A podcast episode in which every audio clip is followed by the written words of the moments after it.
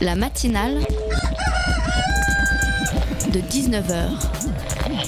Et bah, c'est une émission qui parle de société, de politique, euh, Culture alternative. On va aussi parler de sport, euh, de gens dans la rue. et l'actualité en règle générale. On va peut-être parler des corbeilles à linge pas en osier d'Auvergne. voilà, il y aura, il y aura des invités. Sociologues, des invités chercheurs. Les invités ne diront que des choses intelligentes.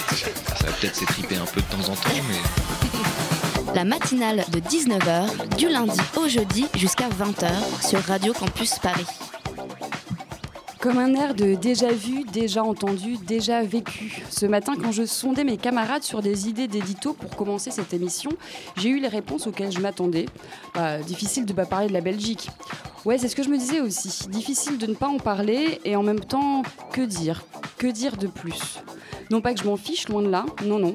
J'ai lu hier que cette sensation de lassitude, cette attitude, cette habitude morbide, ce détachement, était en fait un mécanisme de défense pour me préserver.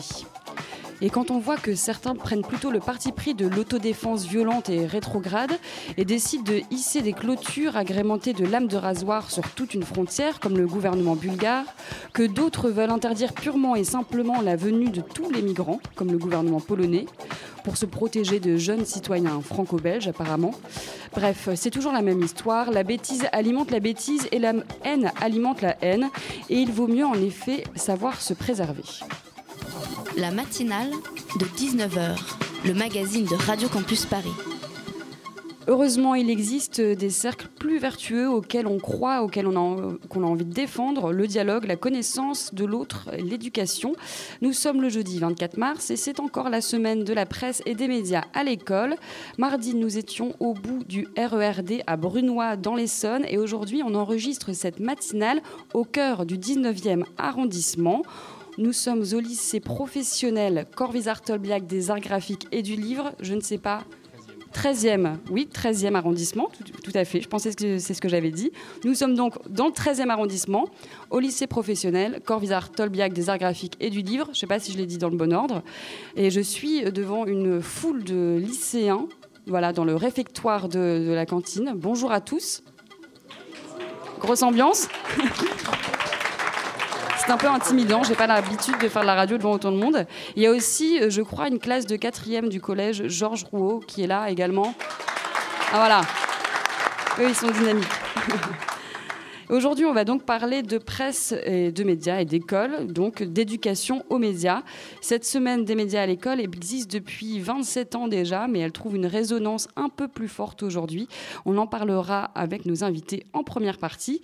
Et ensuite, en fin d'émission, nous serons avec le trophée Presse Citron, euh, les meilleurs dessins de presse des étudiants en école d'art et aussi de professionnels. Vous écoutez Radio Campus Paris sur le 93.9 FM ou sur radiocampusparis.org. C'est parti pour une heure de matinale.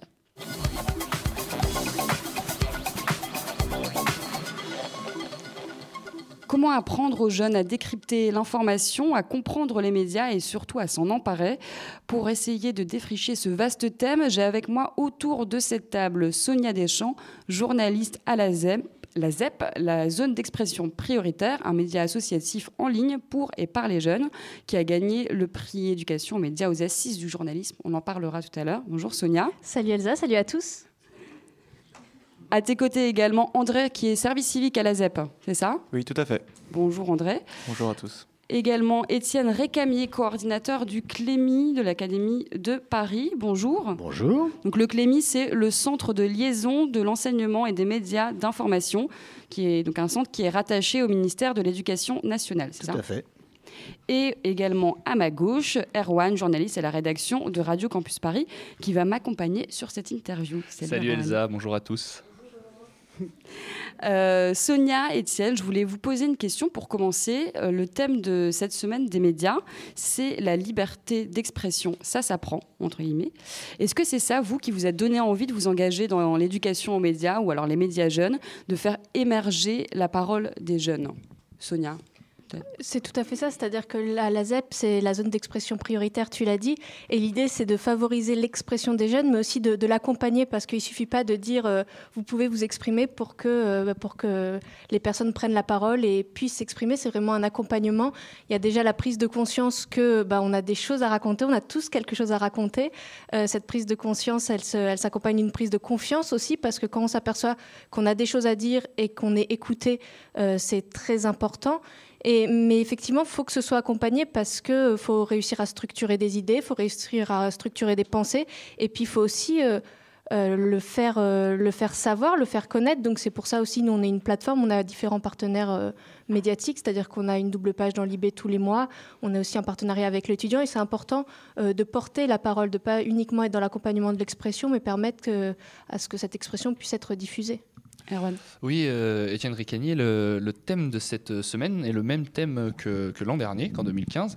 Euh, reprendre ce thème, c'est aussi parce qu'on a vraiment. ça correspond aussi à un gros besoin de travailler sur la liberté d'expression. C'est pour ça qu'on fait ce thème deux années de suite. Oui, bah, c'est un thème qui est central. Hein. Euh, bon, D'abord, pour présenter le CLEMI. Le CLEMI, donc, c'est le centre de liaison entre l'enseignement et les médias d'information. Nous organisons la semaine de la presse et des médias à l'école.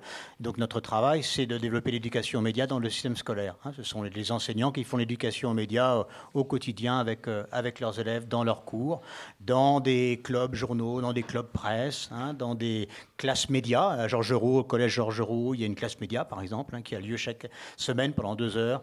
Donc, c'est vrai que c'est des, on crée des, des moments et on forme des enseignants pour qu'ils puissent justement aborder, entre autres, hein, dans l'éducation média, ce thème donc de l'expression, euh, car pour nous c'est extrêmement important que l'école soit un lieu de vie où les élèves puissent s'exprimer avec leurs enseignants et également que ce lieu puisse aller même jusqu'à la, possibilité d'entreprendre de, à l'école. C'est que ça va, ça peut aller jusqu'à entreprendre à l'école. Donc l'expression des élèves, c'est quoi dans le cadre de l'école? Eh bien, ce sont les expressions encadrées dans le cadre de production scolaire que les enseignants font, euh, dans le cadre de, de blogs, de journaux scolaires, papier ou des journaux scolaires écrits, etc. etc. Et nous, Clémy, nous organisons chaque année un concours de journaux scolaires, par exemple, hein, et pour euh, réunir, euh, pour faire concourir en fait donc des, élèves qui se sont exprimés dans, dans ces journaux, dans ces médias d'établissement. Est-ce que c'est aussi travailler sur la liberté d'expression plus généralement et sur l'expression des autres, et aussi du coup travailler sur les discours médiatiques pour pouvoir travailler avec des élèves sur qu'est-ce qu'on dit, bien sûr, dit pas? Bien sûr. L'éducation aux médias, elle a deux pieds. Elle a, le premier pied, c'est l'analyse. Le deuxième pied, c'est la production. Et c'est indissociable. C'est qu'il faut, on apprend à nos élèves à analyser les médias et on apprend nos élèves également à produire. Et c'est très compliqué parce que nous, on n'est pas journaliste. On ne veut pas être journaliste d'ailleurs. Hein. Ce n'est pas du tout le, but.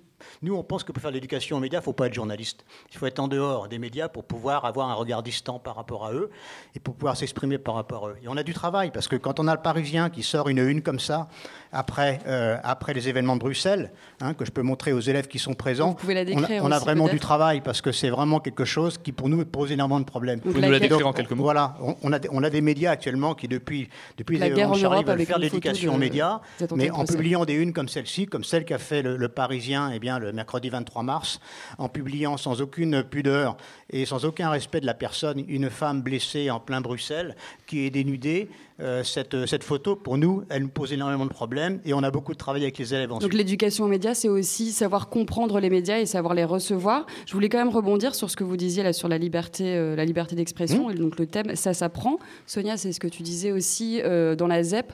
Au final, c'est donner un, un, un, espace aux jeunes pour qu'ils puissent s'exprimer, mais pas n'importe comment. Il y a quand même des règles dans cette liberté d'expression. C'est ça, c'est l'idée de se dire qu'on peut critiquer les médias quand on dit ils disent les jeunes, mais les jeunes, ça veut rien dire dire c'est-à-dire que la jeunesse, elle est plurielle, et on peut parler des jeunesses, et nous, c'est vraiment cette idée, c'est l'idée de se dire, on peut râler, on peut dire, euh, ils ne nous représentent pas, mais dans ce cas-là, il faut prendre la parole pour dire qui on est et d'où on parle. Et cette expression, elle est, super importante, et c'est vraiment le but de la ZEP, de, toucher un maximum de personnes et d'encourager cette expression. Après, quand tu dis qu'elle est encadrée, elle est encadrée, oui, euh, dans le sens où l'idée, c'est de faire sortir euh, la parole de manière la plus intelligible possible, parce que l'idée, c'est d'être lu, c'est d'être entendu, donc il faut réussir à bien exprimer sa pensée après, elle n'est pas encadrée dans le sens où euh, il y aurait des sujets qui, seraient tabous. Euh, pas du tout. C'est-à-dire que sur la ZEP, euh, notre, seule, notre seule considération, c'est on veut que ce soit des, récits incarnés. C'est-à-dire, ça ne nous intéresse pas un édito sur le racisme, c'est mal, ce qui se passe avec les attentats, c'est catastrophique. C'est vraiment euh, d'avoir des, récits de vie, d'avoir des témoignages et que ce soit vraiment des récits, soit la première personne, soit de parler de personnes rencontrées, mais qu'on soit vraiment dans quelque chose de, très concret, c'est-à-dire de se raconter vraiment. Et c'est ça qui, nous semble important.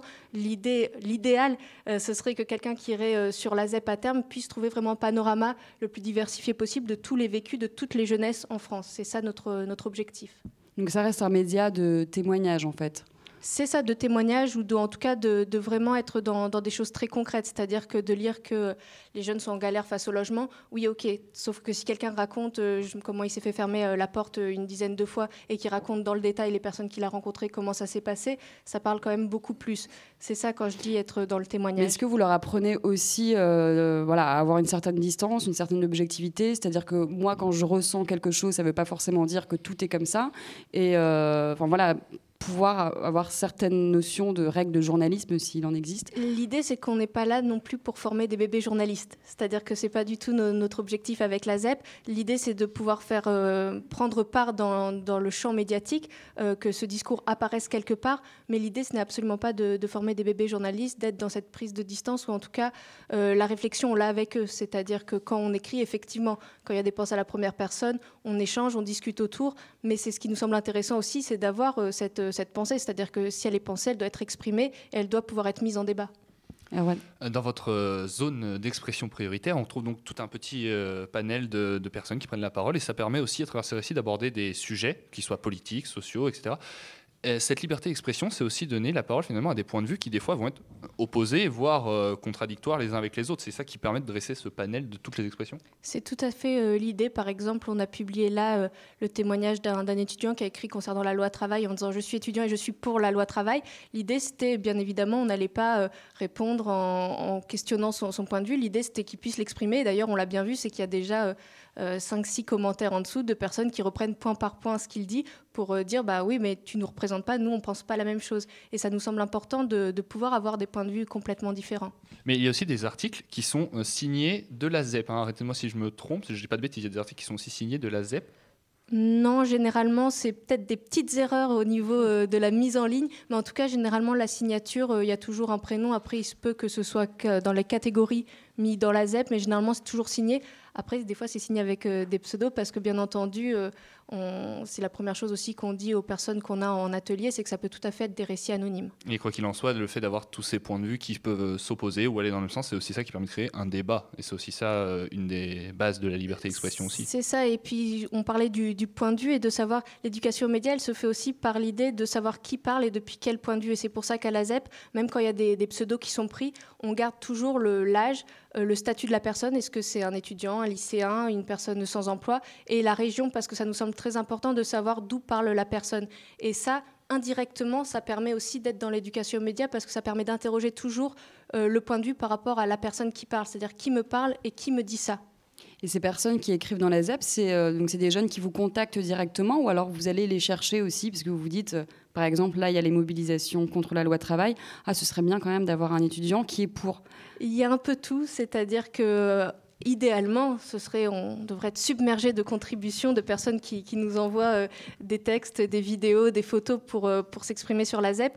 Euh, là, en l'occurrence, ce qui se passe, c'est qu'on reçoit effectivement quelques contributions spontanées par le site, c'est-à-dire des, billets, des photos, des vidéos, assez peu de vidéos pour l'instant. Mais après, effectivement, on fait des ateliers, on organise des ateliers, soit on essaye d'en développer quelques-uns un peu dans, les lycées, on espère continuer ça, mais aussi beaucoup avec des, des associations, des structures qui existent déjà, aussi dans les missions Mais effectivement, nous, l'idée, c'est de toucher encore une fois un maximum de personnes possible. Donc, euh, forcément, maintenant, les réseaux sociaux euh, vont nous aider à, faire ça, à toucher plus de personnes qui ne sont pas forcément au contact d'associations qui peuvent leur parler de la ZEP. Euh, mais voilà, c'est un, petit peu de tout. Étienne Récamier, comment ça se passe dans les établissements scolaires justement pour essayer de, faire ressortir la parole des jeunes et de libérer cette liberté d'expression Libérer cette liberté, c'est intéressant comme euh, c'est beau ce que je dis. Oui, bah écoutez, c'est le, ça passe déjà par un espace. Hein. Il faut qu'il y ait un espace, qu'il y ait un moment, un moment où les, les élèves puissent s'exprimer, parce que s'il n'y a pas de moment, évidemment, ça ne marche pas. Donc il y a, ça, passe par un espace. Donc c'est vrai que quand il y a la possibilité d'avoir un, un club journal encadré par un enseignant entre midi et deux, 2 ou une, classe média. Ça permet justement donc euh, de libérer la parole et ça c'est vraiment extrêmement, extrêmement important. Ça c'est une première chose. Après la deuxième chose, ça passe par la formation des enseignants puisque nous euh, nous on fait travailler les enseignants sur l'éducation média. hein. L'éducation média, c'est vrai que euh, c'est que c'est un plus un slogan qu'autre chose. hein. Euh, quand j'entendais parler donc euh, mademoiselle à, à l'instant de l'éducation média, c'est vrai qu'on on emploie le, même terme mais peut-être qu'on parle pas de la même chose. C'est vrai que nous à l'école choses, ouais. l'éducation média, pour nous, c'est prendre conscience de sa propre relation à l'univers médiatique, c'est caractériser les médias et les langages médiatiques, c'est s'informer par les médias, c'est produire des messages médiatiques, et enfin, c'est être conscient de la place et du rôle des médias dans la société. Pour nous, c'est ça l'éducation aux médias. Ça a été défini au niveau européen, et c'est des, objectifs, si vous voulez, pédagogiques que nous avons et que nous cherchons à développer à l'école. En, en même temps, j'ai juste pas contradictoire. hein. La ZEP a gagné le prix éducation aux médias aux assises C'est journalistiques. extrêmement étrange. ça- C'est extrêmement étrange. Et nous, Ah en oui. tant qu'enseignants, quand on est allé aux assises de- du journalisme et qu'on a vu qu'il y avait un prix éducation aux médias, C'était on dans la était- on- catégorie, euh, oui, association. on, on était tout heureux et on s'est, on s'est posé la question de savoir quels allaient être les pédagogues qui allaient être primés. Et on a été très étonnés de voir qu'en fait, il y avait différentes catégories. Ça, c'était une très bonne chose, mais que la majorité des catégories, en fait, étaient des, catégories qui n'étaient pas, qui caractérisaient pas des travaux pédagogiques. Ça, c'est vrai que ça nous a, ça nous a assez interloqués et, et amusés parce que c'est vrai que depuis Charlie Hebdo, maintenant, tous les, les médias, il y a beaucoup de journalistes qui veulent faire l'éducation aux médias. Alors, c'est très intéressant à, à observer parce que nous, l'éducation aux médias, on a besoin absolument des médias. Pour nous, c'est essentiel essentiel d'avoir les médias, parce que nous, on ne veut pas faire d'éducation aux médias sans les médias. Mais on a besoin des médias pour témoigner. On a besoin des médias pour venir parler de leur travail. Tout à l'heure, je vous ai entendu parler d'objectivité. Nous, l'objectivité, pour nous, ça fait bien longtemps qu'on ne parle plus d'objectivité des journalistes. Et ça, ça fait bien longtemps qu'avec les élèves, on leur, fait, on, leur, on leur fait montrer du doigt, à travers tous les messages médiatiques, qu'il n'y a pas d'objectivité, que le travail d'un journaliste est par essence subjectif. C'est un travail humain. Il y a derrière un traitement des faits, c'est évident. Et donc, on fait penser, on fait à tout moment, avec nos élèves, prendre conscience qu'il y a une subjectivité de- du journalisme. Ouais. Est-ce que les journalistes peuvent euh, faire de l'éducation aux médias? On en reparlera. Oh, je pense pas, non, non, non. Ça Je semble bien compliqué. Par contre, on a besoin d'eux pour débat. témoigner. Ça, c'est essentiel. On reprend ce débat juste après une petite pause musicale sur Radio Campus Paris.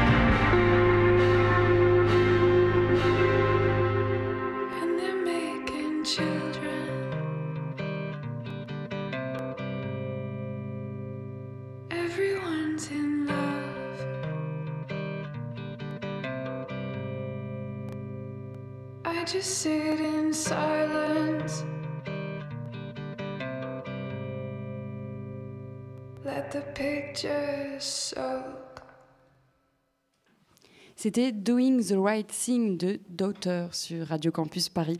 La matinale de 19h du lundi au jeudi jusqu'à 20h sur Radio Campus Paris.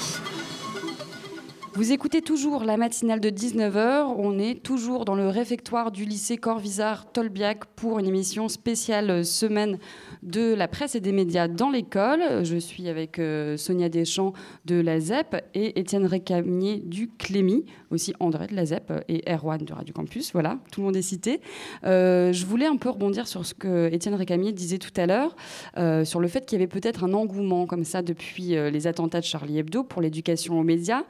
Euh, et du coup, revenir un peu sur l'histoire de la ZEP. Donc la ZEP, euh, la zone d'expression prioritaire, à la base, c'était un blog, si je ne me trompe pas, qui a été lancé en janvier 2013, qui a été créé par euh, l'association LaFèvre qui est une association d'éducation populaire. Et, euh, ensuite, il y a eu, voilà, vraiment, ça n'a pas arrêté de se développer depuis quelques mois. En juin 2015, vous avez gagné le prix La France Engage, qui a permis aussi de, de vous étoffer, de vous euh, développer. Euh, il y a quelques semaines, vous avez gagné le prix Éducation aux médias aux Assises du journalisme, qui était un nouveau prix que les Assises ont mis en place cette année. Est-ce que vous, vous avez eu l'impression, donc Sonia, est-ce que toi, tu as eu l'impression que les attentats de Charlie Hebdo, est-ce qu'il y a eu un déclic à ce moment-là, peut-être de la part des pouvoirs publics ou je, ne sais pas, de la part de la population, de euh, développer l'éducation aux médias et de euh, mettre en avant ce genre de projet? Oui, je pense effectivement. Je pense que quelque part la ZEP, comme tu l'as dit, qui existait déjà euh, bien avant, a quelque part euh, voilà été mise un peu plus en avant ces, derniers temps parce que euh, les pouvoirs publics se sont en effet rendus compte qu'il y avait une importance euh, de, de- de faire cette éducation et d'écouter euh, aussi peut-être euh, plus euh, la parole euh, de tous. Euh, donc effectivement, je pense que- qu'il y a euh, un engouement sur euh, cette question d'éducation aux médias derrière laquelle, encore une fois, c'est ce qu'on disait, on met euh, beaucoup de choses, des choses très différentes, mais effectivement, ça, ça a joué nécessairement.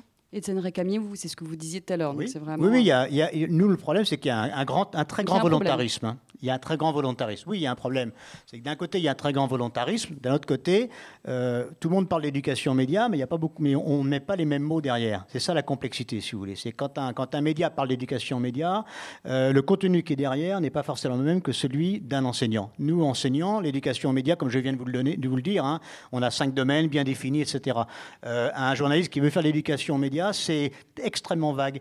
Moi, je reçois souvent des enseignants qui viennent, des journalistes, pardon, qui viennent me voir et qui en fait voyez, je viens de faire un lapsus parce que c'est des journalistes qui viennent me voir et puis en fait, on sent chez eux un désir de devenir enseignant en éducation aux médias. Et bon, ce qui est tout à fait sympathique et, et agréable. Mais après, c'est à nous de leur faire comprendre ce qu'est une école, de leur faire comprendre ce qu'est un collège, ce qu'est un lycée, de leur faire comprendre qu'en face d'eux, ils- n'ont pas des jeunes, ils n'ont pas des jeunes mais des lycéens. Bah, moi, je vous parle de ce que je, de ce que je vis. hein. Donc, euh, c'est pas, c'est pas de la caricature, c'est du témoignage. Donc, donc j'ai, des, j'ai, des- j'ai même des journalistes qui viennent me voir avec, euh, avec quatre modules d'éducation aux médias, hein, quatre heures d'éducation aux médias. Voilà, je voudrais faire ça première heure, ça deuxième heure, ça troisième heure, ça quatrième heure. Alors après, je leur explique, mais attendez, vous êtes dans une école, dans un collège, dans un lycée, donc il y a des programmes scolaires. Il faut voir comment ça peut s'articuler par rapport au programme.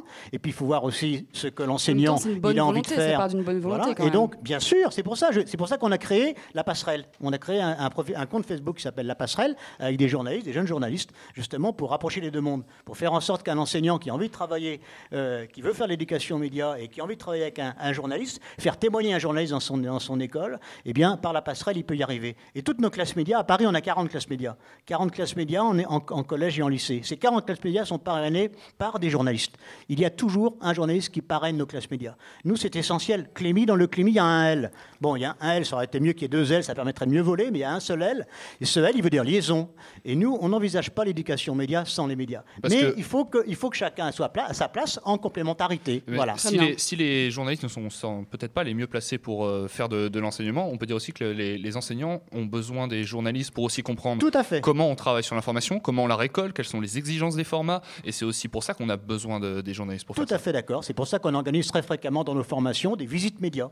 Là, j'ai organisé des visites médias il y a trois jours et mes enseignants que j'avais en formation, ils sont tous allés pendant les matinées dans différents médias. Il y en a qui sont allés à France Info, d'autres qui sont allés à l'agence Vue, d'autres qui sont allés à BFM, etc., etc. Donc on travaille en permanence avec les médias. En effet, Comme vous nous disiez tout à l'heure que vous, vous enseignez que l'objectivité n'existe pas, est-ce qu'en travaillant aussi avec ces journalistes et en voyant comment on fait l'information, on arrive aussi à comprendre pourquoi il est difficile de l'atteindre?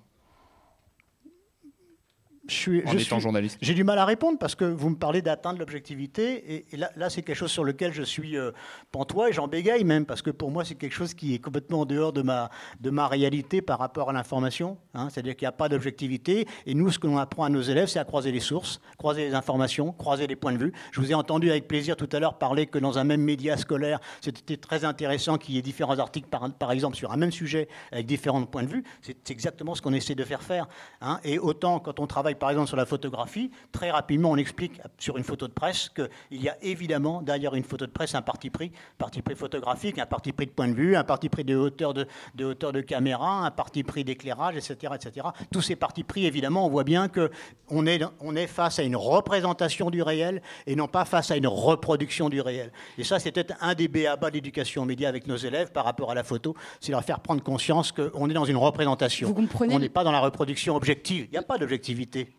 Vous comprenez la volonté euh, des journalistes qu'il y a eu peut-être après euh, les attentats de Charlie Hebdo, d'ailleurs qui a débouché euh, sur euh, la création d'un site qui s'appelle médiaéducation.fr, euh, de recenser un peu euh, tout, tout ce qui se faisait en, en éducation aux médias en France, qui est, qui est sorti il n'y a pas très longtemps.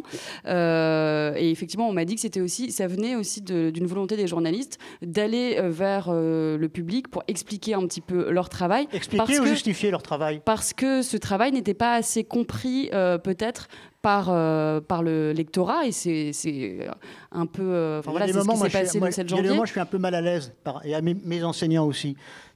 Comment on apprend aux que Les élèves- journalistes viennent devant les élèves pour justifier de leur travail. comment on apprend aux élèves nous- à comprendre l'information et surtout à distinguer une bonne information d'une fausse une bonne source d'une fausse parce que c'est aussi ce que vous faites au Clémy il n'y a pas que On les passe notre journalistes temps à qui- faire ça, tout à fait. voilà donc Oui. comment on, comment on fait ça? C'est une des missions de l'éducation aux médias On, re- on recherche la source, on croise les sources. Par exemple, un rituel. Dans nos classes médias, on fait des rituels. C'est quoi un rituel? En début, de séance, on demande aux élèves quelles sont les informations qu'ils ont eues, quelles sont les informations qu'ils viennent d'avoir. Quelles sont les informations? Qu'est-ce que tu as? Qu'est-ce que tu viens d'apprendre? Qu'est-ce que tu as appris comme info? Les élèves lèvent la main, disent voilà, moi j'ai appris ci, j'ai appris ça, etc. Et puis après, l'enseignant leur demande mais tu l'as appris où ça? Et les, élèves disent moi je l'ai vu sur mon profil Facebook, ben non je l'ai vu sur Twitter, ben non moi je l'ai vu sur Libé, je l'ai vu, etc., etc.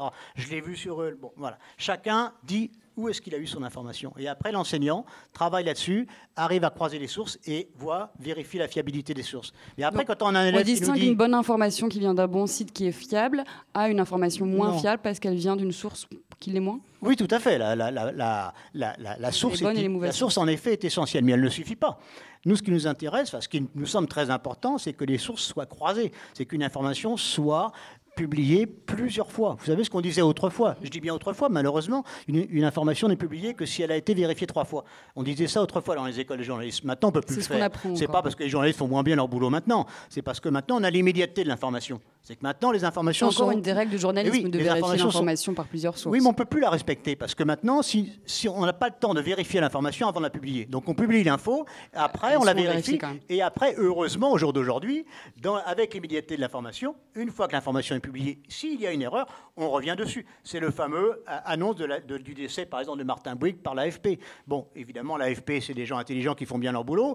Ils ont fait une bêtise, ils ont fait une erreur. OK, mais c'est pas très grave, c'est pas dramatique parce que cette erreur, elle a été rectifiée juste après. On est dans ce monde-là, et nous, en tant que consommateurs entre guillemets d'informations aujourd'hui, il il faut qu'on s'habitue à ça. Il y a des informations des erreurs dans l'information qui sont faites, mais qui sont rectifiées après. C'est lié à l'immédiateté de l'information.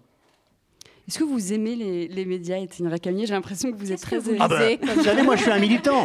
Moi je suis un militant. Je suis pas, vous comprenez? Moi je suis enseignant. Moi j'ai une énorme chance et je suis à la fois enseignant, je suis à la fois payé par le ministère de l'Éducation nationale et en même temps je suis un militant de l'éducation aux médias. Mais vous ne me, vous me ferez pas faire autre chose que l'éducation aux médias.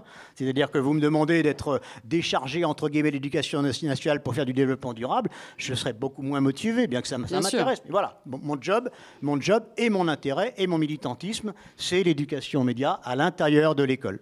Donc l'éducation média, ça passe aussi par comprendre le travail du journalisme. Bref, Tout c'est un fait, débat sans Tout fin. à fait d'accord. Tout à fait d'accord. Comprendre la perfectibilité du travail du journaliste, en effet. Je crois que Erwan, tu voulais revenir sur le prix justement Non, éducation oui, je voulais revenir un petit peu sur le modèle de la façon dont fonctionne la, la ZEP en donnant la parole comme ça à des individus. Pour vous, ce prix euh, aux assises du journalisme, est-ce que c'est aussi la reconnaissance de ce modèle-là qui est aussi qu'on peut raconter l'information euh, à travers des vécus euh, personnels? Et est-ce qu'aujourd'hui, dans les médias, on devrait peut-être faire un petit peu plus ça Je ne sais pas, en tout cas, donner la parole aux nouvelles générations, oui. Euh, les accompagner aussi dans cette expression en disant pas uniquement on va les recueillir euh, une parole. Et justement, on évoque l'immédiateté euh, de l'information. Il y a aussi l'immédiateté du, fait de recueillir une parole. Et ça prend du temps, en fait, de, recueillir une parole, de réussir à faire s'exprimer les personnes. Et c'est ça aussi qu'on fait à la ZEP, c'est-à-dire qu'on passe du temps avec les personnes. C'est pas une parole où on leur dit juste sur tel sujet, qu'est-ce que tu aurais à dire. C'est pas du tout ça. On s'aperçoit qu'il faut prendre le temps d'échanger avec les personnes pour réussir à les, les faire s'exprimer. C'est ça qu'on qu'on encourage euh, avec la ZEP. Pour comprendre aussi le contexte, pour comprendre le vécu qui peut amener ces paroles-là C'est ça, et puis un discours, ça, ça se construit justement, et encore plus quand, quand on est lycéen, quand on est jeune étudiant, où il y a peut-être beaucoup de choses qu'on a envie de raconter, mais il faut réussir à les raconter, encore une fois, pour euh, se faire entendre, pour se faire lire, euh, il y a les raconter euh, d'une certaine façon. Et c'est aussi, encore une fois, ce que je disais tout à l'heure, c'est se rendre compte qu'on qu'on a des choses à raconter que ça permet aussi d'aborder des sujets. Il y a la nécessité de l'actualité. Il y a quelques sujets d'actualité qui sont abordés sur la ZEP, mais il y a aussi énormément de sujets qui sont complètement déconnectés euh, de l'actualité immédiate. Et c'est aussi redonner la place à des sujets qui n'ont pas forcément leur place habituellement dans les, dans les journaux, dans les quotidiens, parce qu'effectivement, il faut traiter de l'information, du flux d'informations. Et nous, c'est ce qu'on dit, c'est vraiment euh, sur tous les sujets, vous pouvez vous exprimer. On a envie de vous entendre sur tout ce qui vous touche. Et encore une fois, ça peut aller des, relations sexuelles, comme euh, du divorce des parents, euh, des relations à la dépression, comme des réactions par rapport à des sujets d'actualité, ou bien des, voilà, des, des- des réactions sur, sur la société telle, telle qu'on la voit. Et c'est ça qui nous semble important, c'est de pouvoir libérer cette expression dans absolument tous les domaines. Merci beaucoup, Sonia Deschamps. Ce sera le mot de la fin, puisque le temps file à toute allure. Merci beaucoup, Étienne Je Récamier. peux juste te demander un petit vœu pieux voilà, simplement, Oui. simplement Très vous court. savez, on a beaucoup de difficultés, nous, avec les élèves, par rapport aux mots utilisés par les médias. Ouais. D'accord. Et moi, j'ai fait une émission l'année dernière à RFI, pendant laquelle j'ai demandé, argumenté, qu'on essaie de faire en sorte qu'on ne parle plus d'État islamique, mais qu'on parle plutôt de Daesh, parce que État islamique, c'était connoté de façon extrêmement forte pour toute une part de nos élèves. Et j'aurais aimé qu'on ne parle plus d'État islamique, parce que l'État islamique n'est pas un État, et qu'on parle de Daesh. Et j'aimerais aussi que les médias écoutent plus les enseignants quand on leur parle des difficultés que nous, on a à ensuite interpréter les discours médiatiques avec nos élèves. Excusez-moi d'avoir été un peu long. Le message est passé. Merci beaucoup, Étienne Récamier. On se retrouve après une pause musicale.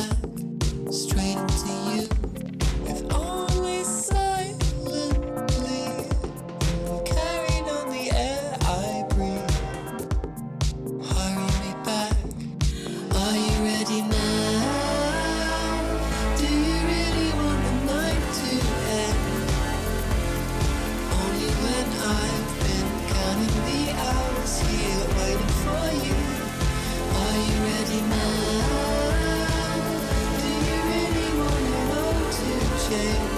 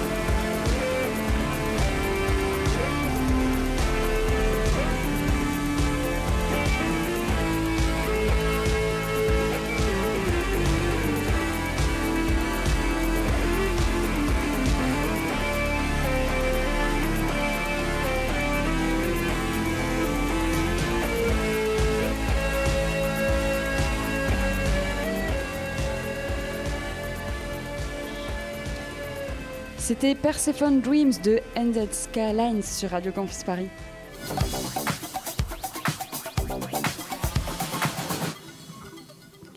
Écoutez toujours la matinale de 19h sur Radio Campus Paris 93.9 FM. Nous sommes dans le réfectoire du lycée Corvisart-Tolbiac euh, dans le 13e arrondissement et nous parlons euh, d'éducation aux médias, de médias, de presse et d'école puisque c'est la semaine de la presse dans les écoles. Le dessin de presse, euh, lui, n'a peut-être jamais été autant promu, fêté et défendu depuis les attentats de janvier dernier. Et c'est bien normal quand on sait que quatre figures du genre sont disparues d'un seul coup pour un seul crime, le fait d'avoir dessiné. Le trophée Presse Citron, lui, promeut depuis déjà 23 ans le dessin de presse.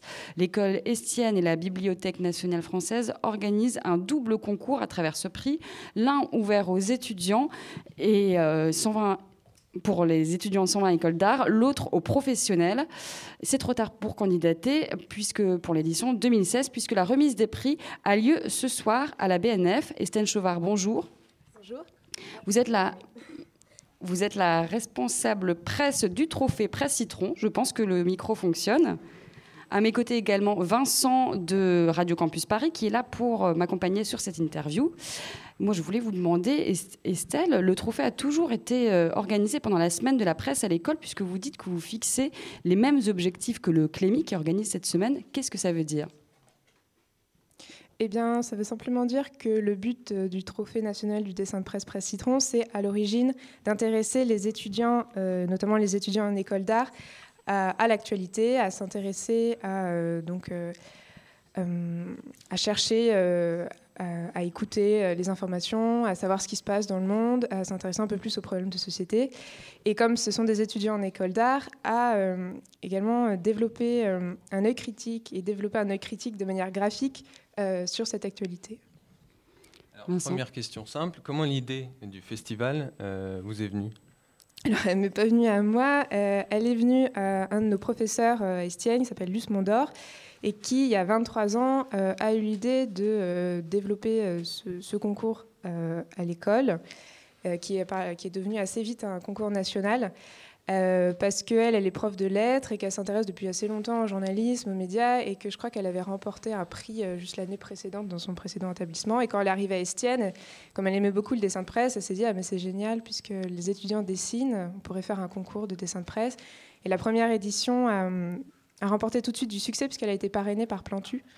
Voilà, donc ça lui a donné euh, pas mal de notoriété d'un coup. Et puis par la suite, euh, ça s'est développé euh, de plus en plus jusqu'à acquérir une certaine, euh, certaine notoriété aujourd'hui. Donc il y a deux concours, un pour les étudiants et un pour les professionnels, c'est ça? Comment ça, ça. s'organise exactement? Eh bien, les étudiants dessinent sur des sujets d'actualité euh, de l'année. Donc, ça, euh, là, cette année, ils pouvaient commencer à partir de- d'avril 2015, des sujets d'avril 2015 jusqu'à ben, mars 2016. Euh, et euh, les- ils les envoient donc au, au concours. Et ce sont, un- c'est un jury de professionnels du dessin de presse qui élit euh, le meilleur dessin de l'année et puis également le coup de cœur. Donc, il y a deux, deux gagnants.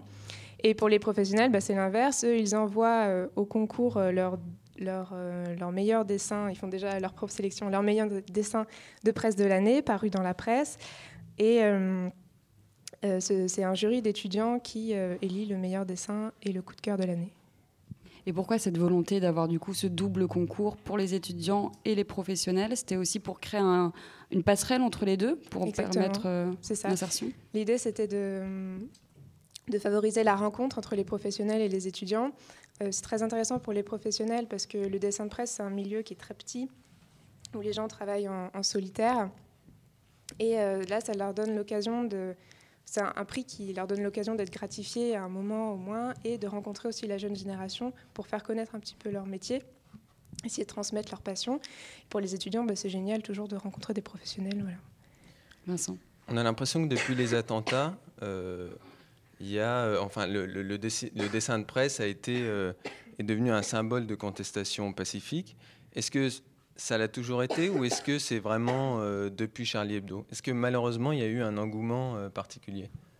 Euh, vous, vous parlez euh, dans le trophée? Dans le, non, dans le dessin de presse et dans le trophée d'ailleurs Non, le dessin de presse, bah, c'est une très longue tradition. De l'eau, on a besoin d'eau. Suis désolée. Euh, oui, c'est une très longue Ça arrive. tradition de, euh, de la caricature politique, c'est une très longue tradition de, euh, de, de dessin satirique, etc. Euh, après, le trophée, euh, il a toujours eu un certain, enfin, il a toujours eu un certain, enfin, il a eu un succès croissant, disons. Mais c'est vrai que l'an dernier, Ça arrive. Le verre d'eau arrive. 2015, euh, après, donc après les attentats à Charlie, on a eu vraiment Voilà. énormément de dessins qui nous sont arrivés. Et là, cette année, on en a pas mal aussi. On en a eu plus de Combien 500. à peu près En professionnel et. euh, Les professionnels, en fait, on a toujours un nombre à peu près équivalent, mais cette année, il y en a vraiment beaucoup qui ont voulu concourir. Avant, on, demandait 10 dessins par personne, Mhm. et là, on a- il y en a eu tellement qu'on en a demandé 3 par personne, pour le même nombre de dessins à peu près. Bon, je bois un petit peu, pardon. Allez-y, allez-y. Donc un an. on tousse, on boit. Pas de problème. Donc oui, un, un engouement particulier euh, depuis, euh, depuis euh, janvier dernier. Ta question suivante, Vincent. C'est quoi un, un bon dessin de presse? Quels sont les critères? Qu'est-ce que vous regardez en premier dans un dessin? Un bon dessin de presse, euh, en fait, il a, il a une sorte, il fonctionne un peu comme un, comme une affiche, comme un, un coup de poing. C'est quelque chose qui frappe. Il doit à la fois, euh, alors il peut susciter l'amusement ou la, ou la révolte. En tout cas, il suscite une sorte de, de connivence euh, intellectuelle puisque il- on reconnaît euh, ce dont il parle, on reconnaît ce dont on se moque et euh, il opère une- une- un détournement. Enfin, c'est un, un mécanisme Mhm. humoristique, donc il opère un détournement. le plus souvent comique d'une réalité, des fois en confrontant, en culbutant deux, deux mêmes réalités de l'actualité ensemble. Et donc voilà, donc c'est un, Il y a quand même quelques, règles. Non. Non, on, apprend- on peut apprendre à faire du dessin de presse C'est un truc très autodidacte. Non, non, ça s'apprend pas. C'est, ça, en fait, c'est, ça dépend d'une certaine. C'est comme l'art de l'humoriste. En fait, ça dépend vraiment d'une sensibilité euh, qu'on a. qu'on- c'est- ça, ça peut se développer. Et ça, ça- ça se travaille de manière très expérimentale, en fait. Et pour euh, juger un dessin de presse, vous n'avez pas des critères précis, quoi. C'est vraiment au, au sentiment. Alors pour les dessins étudiants, euh, en fait, ils ont une pro- on a une première présélection parce qu'on n'en présente que 150 au jury. Et euh, je ne me trompe pas. Et là, en fait, du coup, on a un premier jury. euh, je bois encore. Allez-y, il y a encore plein de verres d'eau sur la table. Moi, j'ai pas soif, je viens de donner le mien. Voilà. Euh, oui, où j'en étais. Oui, donc il y en a un premier jury avec des professeurs qui sont des professeurs d'illustration, donc qui ont un regard très graphique Qui sont de l'école ou des. de, de l'école. Donc ça, c'est le premier jury euh, de, de- qui ont un regard graphique. Il y a aussi des, des- des professeurs qui, euh, qui ont vraiment, qui s'y connaissent bien en dessin de presse et donc qui ont un- vraiment un- un- une certaine acuité à repérer voilà, des traits d'esprit intéressants à, à propos de l'actualité. Et ensuite, donc, les dessins présélectionnés sont présentés. Ils seront présentés là ce soir euh, dans- à 17h à, à un jury de professionnels. Euh, et eux, je crois, alors ça dépend en fait, parce qu'eux-mêmes ont plusieurs sensibilités différentes. Et mais je crois que, en tout cas, le- l'effort de, la réactivité est assez bien, euh, enfin assez, assez favorisée. Voilà. On parlera de cette édition 2016 juste après une très courte pause musicale, le temps de boire plein de verres d'eau et de tousser très très fort.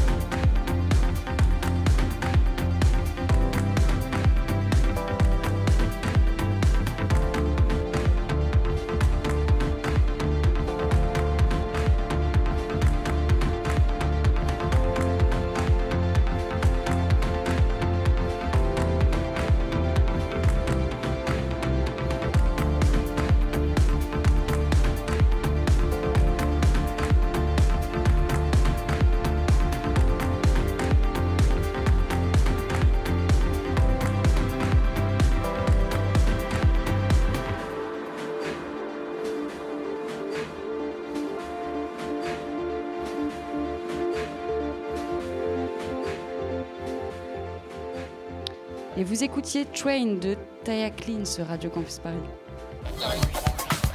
La matinale de 19h, le magazine de Radio Campus Paris.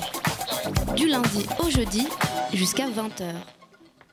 On parlait donc du trophée Presse Citron, le trophée qui promeut euh, le dessin de presse chez les étudiants et les professionnels. Et la remise des prix de l'édition 2016 a lieu ce soir à la BNF. Estelle Chauvard, est-ce que vous pouvez, euh, pas nous dire les lauréats parce que je pense qu'on n'aura pas ça en avant-première, mais euh, peut-être nous en parler un petit peu? Est-ce qu'il y a eu des belles surprises? Est-ce que combien de personnes vous allez récompenser ce soir? Alors, c'est toujours euh, quatre personnes. Donc, euh, il y a le trophée professionnel, le trophée étudiant, et puis deux coups de cœur, un dans chaque catégorie, puisque c'est toujours difficile de choisir un, un seul lauréat. Euh, alors, le concours, le, les votes pour euh, la catégorie professionnelle euh, sont terminés depuis mardi. Qu'on a les résultats qu'on n'a pas le droit de vous dévoiler. Euh, on a eu pas mal des bonnes surprises, non? Bah, En fait, la, la plus grosse surprise, ça a été euh, d'avoir vraiment beaucoup de dessinateurs qui ont voulu participer au concours cette année. On a eu vraiment beaucoup de dessins très, très drôles, très, très bien, très sympas, très, très beaux. Pas des thématiques qui ressortent particulièrement? Bah, si, bien sûr, mais en fait, bah, ils traitent tous de, la même Ouais. actualité. Donc, euh, forcément, il y, y a des grands thèmes. Euh, beaucoup, euh, beaucoup la politique européenne, euh, la- des migrants, euh, beaucoup les élections euh, présidentielles américaines. euh, voilà, beaucoup, beaucoup Daesh, beaucoup les- le terrorisme, voilà, principalement. Euh, et par contre, le- les étudiants, pour l'instant, on ne sait pas, puisque le, le jury a lieu ce soir. D'accord, très bien. Vincent Je vais vous poser deux questions en une parce que c'est bientôt la fin. Et, et est-ce qu'aujourd'hui, enfin, il y a des, forma- des véritables formations qui sont proposées pour justement les adolescents qui ont envie de se diriger dans le dessin de presse Et deuxième question, qui va de pair avec la première, est-ce que c'est difficile de faire émerger des nouveaux talents? On a l'impression que c'est un peu, on connaît Plantu, tous les grands, mais que c'est difficile de faire émerger des, des jeunes. Alors pour la première question, euh, en fait, il n'y a pas de formation, ça n'existe pas des formations pour le dessin de presse. Euh, bah, Il y, a le- il y a le Presse Citron en fait, qui s'occupe, euh, enfin, on organise quelques ateliers animés par des Et professionnels. à l'école Estienne, il n'y a pas euh, une petite option dessin de presse ou un Non, non, comme ça non. En fait, ça s'enseigne pas. Non, il y, a le- il y a le Presse Citron, quoi, et c'est la seule occasion dans l'année euh, où les étudiants peuvent s'y essayer. Euh, sinon, bah, oui, alors pour les émerger, faire émerger des nouveaux talents, en fait, il y a pas beaucoup. Souvent, les professionnels qui viennent animer des ateliers à Estienne regrettent qu'il y ait pas mal de, de beaucoup de crayons et qu'il y a assez peu de personnes qui veulent se tourner vers le dessin de presse après. Mais par contre, euh, donc en fait, il n'y a pas tant de gens que ça qui veulent s'y dédier Professionnels. de, de manière professionnelle. Et euh, par contre, le, le trophée, c'est vraiment un très bon tremplin pour des jeunes dessinateurs. Et par exemple, euh, Catherine Meurice, euh, qui Mhm. dessine sous le nom de, de Catherine, euh, Thibaut Soulcier et Camille Bess ont, ont vraiment. Enfin, le, le trophée leur a permis d'acquérir leur Ils ont gagné notoriété. le trophée. hein. Ouais, ils ont gagné le trophée euh, des, années, euh, des, années, des différentes et euh, ils ont pu rencontrer à la soirée pas mal de contacts d'autres dessinateurs et ils ont eu leur premier contrat comme ça. En même temps, oui, c'est vrai que c'est difficile de vivre de, de ce métier de dessinateur de presse aujourd'hui. Oui. Oui, oui, complètement. En plus, euh, enfin, avant, ils crevaient juste de faim. Maintenant, ils crèvent de- d'autres choses. Voilà. Bon. Il n'y a pas eu un nouvel... euh, oui, bien sûr. Mais est-ce qu'il n'y a pas eu aussi euh, un nouvel engouement, malheureusement, euh, depuis, euh, depuis les attentats? Est-ce que on n'a pas, les journaux n'ont pas eu envie de, justement de défendre le dessin de presse et du coup de- d'engager de, plus en plus de Vous avez des parrainages? Justement de journaux, de grands journaux Oui. Oui, oui, on a pas mal de, on a beaucoup de, de partenaires pour le trophée. En journaux, on a, euh, on a, alors on a Flûte Glaciale, Zélium, euh, la revue 21, qui sont, qui sont vraiment des journaux qui utilisent beaucoup le dessin. On a Libération aussi qui fait un numéro euh, tous les ans entièrement en BD, et on a Le Monde aussi, il me semble. Et euh, voilà, on a aussi le Bonbon. Enfin, on a pas mal aussi de, de journaux internet. Alors après, je sais pas, enfin, je saurais pas trop vous dire s'il y a vraiment eu un, un essor, un essor financier dans le. Je sais que beaucoup de gens En se tout sont cas, on mis à s'intéresse à dessiner. vous, quoi. Mais on vous donne pas forcément de l'argent. c'est peut-être ça. Bah, le- si le trophée, on arrive quand même pas mal Ouais. à trouver des partenaires. Après, le dessin de presse en général, je, je saurais pas trop vous dire. Très bien. Merci beaucoup Estelle Chauvard en tout cas d'être venue nous parler de ce trophée et on se tiendra au courant hein, pour savoir qui sont les lauréats et peut-être aussi euh, les inviter dans une prochaine émission sur Radio Campus Paris. Merci. Merci à vous. La matinale de 19h.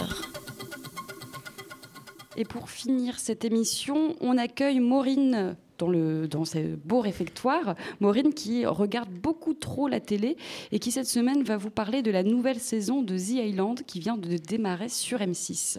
Oui, euh, effectivement, Elsa, The Island euh, Seul au monde est de retour sur M6 hein, pour une saison 2 tous les mardis soirs hein, depuis la semaine dernière. Alors, comme l'année dernière, le programme nous propose de suivre les aventures hein, d'une bande de candidats échoués sur une île déserte et sur laquelle ils vont devoir survivre pendant 28 jours. Mais alors qu'il n'y avait que des hommes qui participaient euh, à l'émission dans la saison 1, cette nouvelle saison, elle est marquée par l'arrivée d'un groupe de 15 femmes venues tenter l'aventure aux côtés d'un autre groupe, donc celui-là composé de 15 hommes. Alors, avec cette stratégie, euh, M6 répond aux sévères accusations de sexisme dont la première euh, saison du programme euh, avait été l'objet. Et grâce à ces images euh, de femmes qui, comme les hommes, vont survivre en milieu hostile, la chaîne entend défendre hein, sur la scène publique et à une heure de grande écoute un argument féministe basique, mais qui n'est pas dénué de force. Oui, les femmes sont bien les égales des hommes. Alors The Island tient-elle ses promesses d'égalité? Alors, elle s'y efforce, euh, du moins, et c'est tout à son honneur, ce de plusieurs façons.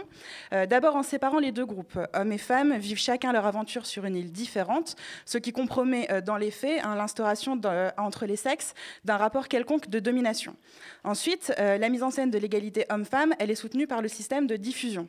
En effet, chaque groupe a son émission et diffusé à la suite, les épisodes, respectifs de l'île des hommes et de l'île des femmes permettent aux téléspectateurs de comparer euh, a priori objectivement les performances des deux groupes sans que l'un euh, ne prenne vraiment l'ascendant sur l'autre. Enfin, euh, l'égalité, elle est surtout clairement revendiquée par les candidates, qui sont plusieurs à affirmer euh, dans leur portrait avoir voulu participer à l'aventure pour échapper aux dictats sociaux et montrer leur force et euh, leur volonté. On peut donc dire que le pari est réussi. Alors malheureusement, euh, pas vraiment. Euh, D'abord parce que la diffusion successive des deux épisodes consacrés à chacun des groupes, hommes et femmes, instaure de fait une hiérarchie qui est genrée. Euh, la semaine dernière, la soirée s'ouvrait sur le groupe des hommes, ce qui, reléguait l'épisode des femmes au second plan. Cette semaine, euh, l'émission a effectivement commencé avec le groupe des femmes. Mais en faisant des recherches, euh, j'ai découvert que ce n'était pas vraiment pour les mettre en avant. Euh, au contraire, la raison est plutôt économique, puisque les audiences de la première semaine ont été vraiment décevantes. Et en inversant les deux épisodes, pour mettre les femmes cette fois au premier plan, la chaîne espère attirer plus de téléspectateurs. Bon, ça c'est pour la forme, mais que dire de l'émission elle-même? Eh bien, euh, là encore, euh, le détail de l'émission euh, n'est pas franchement beaucoup plus convaincant. On note par exemple des différences très nettes hein, dans la façon dont The Island présente ses candidats et candidates. Grosso modo, dans leur portrait, les hommes ont des métiers et font du sport, quand les femmes, elles, elles ont surtout des enfants et une famille. De plus, bien que les deux groupes vivent chacun la même aventure, dans les mêmes conditions, les rushs qui ont été sélectionnés et montés par la production reconduisent des clichés de genre qui sont vraiment euh, décidément difficiles à endiguer. Euh, les arrivées des hommes et des femmes sur leur île sont à ce sujet des séquences qui sont particulièrement significatives. On y voit les hommes se mettre en marche de suite, un conquérant, euh, déterminé, quand les filles échangent, minaudent, se racontent leur vie et surtout s'inquiètent de leur apparence physique. Et plus grave encore, et à mon avis c'est vraiment le, pire, l'avance qu'elles prennent sur les hommes en réussissant avant eux à trouver un campement, à construire un abri et à faire du feu n'est pas présentée comme étant imputable à leur int- intelligence ou à leur capacité physique. Non, à en croire Mike Horn, l'explorateur professionnel euh, qui commente en aparté les déboires des candidats et qui, dans le système de l'émission, fait un peu figure d'expert. Donc, à, à en croire Mike Horn, les femmes sont naturellement, vous entendez le poids de ce mot, euh, plus organisées et armées pour la survie. En raison de quoi? Eh bien, en raison de leur instinct euh, maternel. Forcément. Alors ainsi, euh, bien que The Island ménage des conditions euh, de vie et des temps de présence à l'écran égaux euh, pour chacun des deux groupes, on voit bien comment l'émission contredit euh, dans la forme et dans le fond euh, son argument soi-disant féministe en s'en tenant à une féminité qui est essentialisée, c'est-à-dire une féminité qui est réduite à des fonctions biologiques euh, comme la maternité. Mais euh, la question que je me pose, c'est pouvait-on vraiment attendre autre chose d'une émission dont le tournage s'est tenu ironiquement en 28 jours, soit la durée d'un cycle menstruel? Je ne suis pas vraiment sûre. C'est bien vu. Merci beaucoup, Maureen, pour cette chronique. C'est déjà la fin de cette matinale spéciale semaine de la presse et des médias dans Je vous rappelle qu'on est en ce moment euh, au lycée, euh, je vais essayer de le dire de tête, le lycée Corvisart-Tolbiac des arts graphiques et des arts du livre, je crois que c'est ça. Euh, cette émission a été réalisée dans le cadre de la résidence territoriale d'artistes en établissement scolaire avec Théâtre Ouvert, Emmaïa Boquet et Lancelot Hamelin.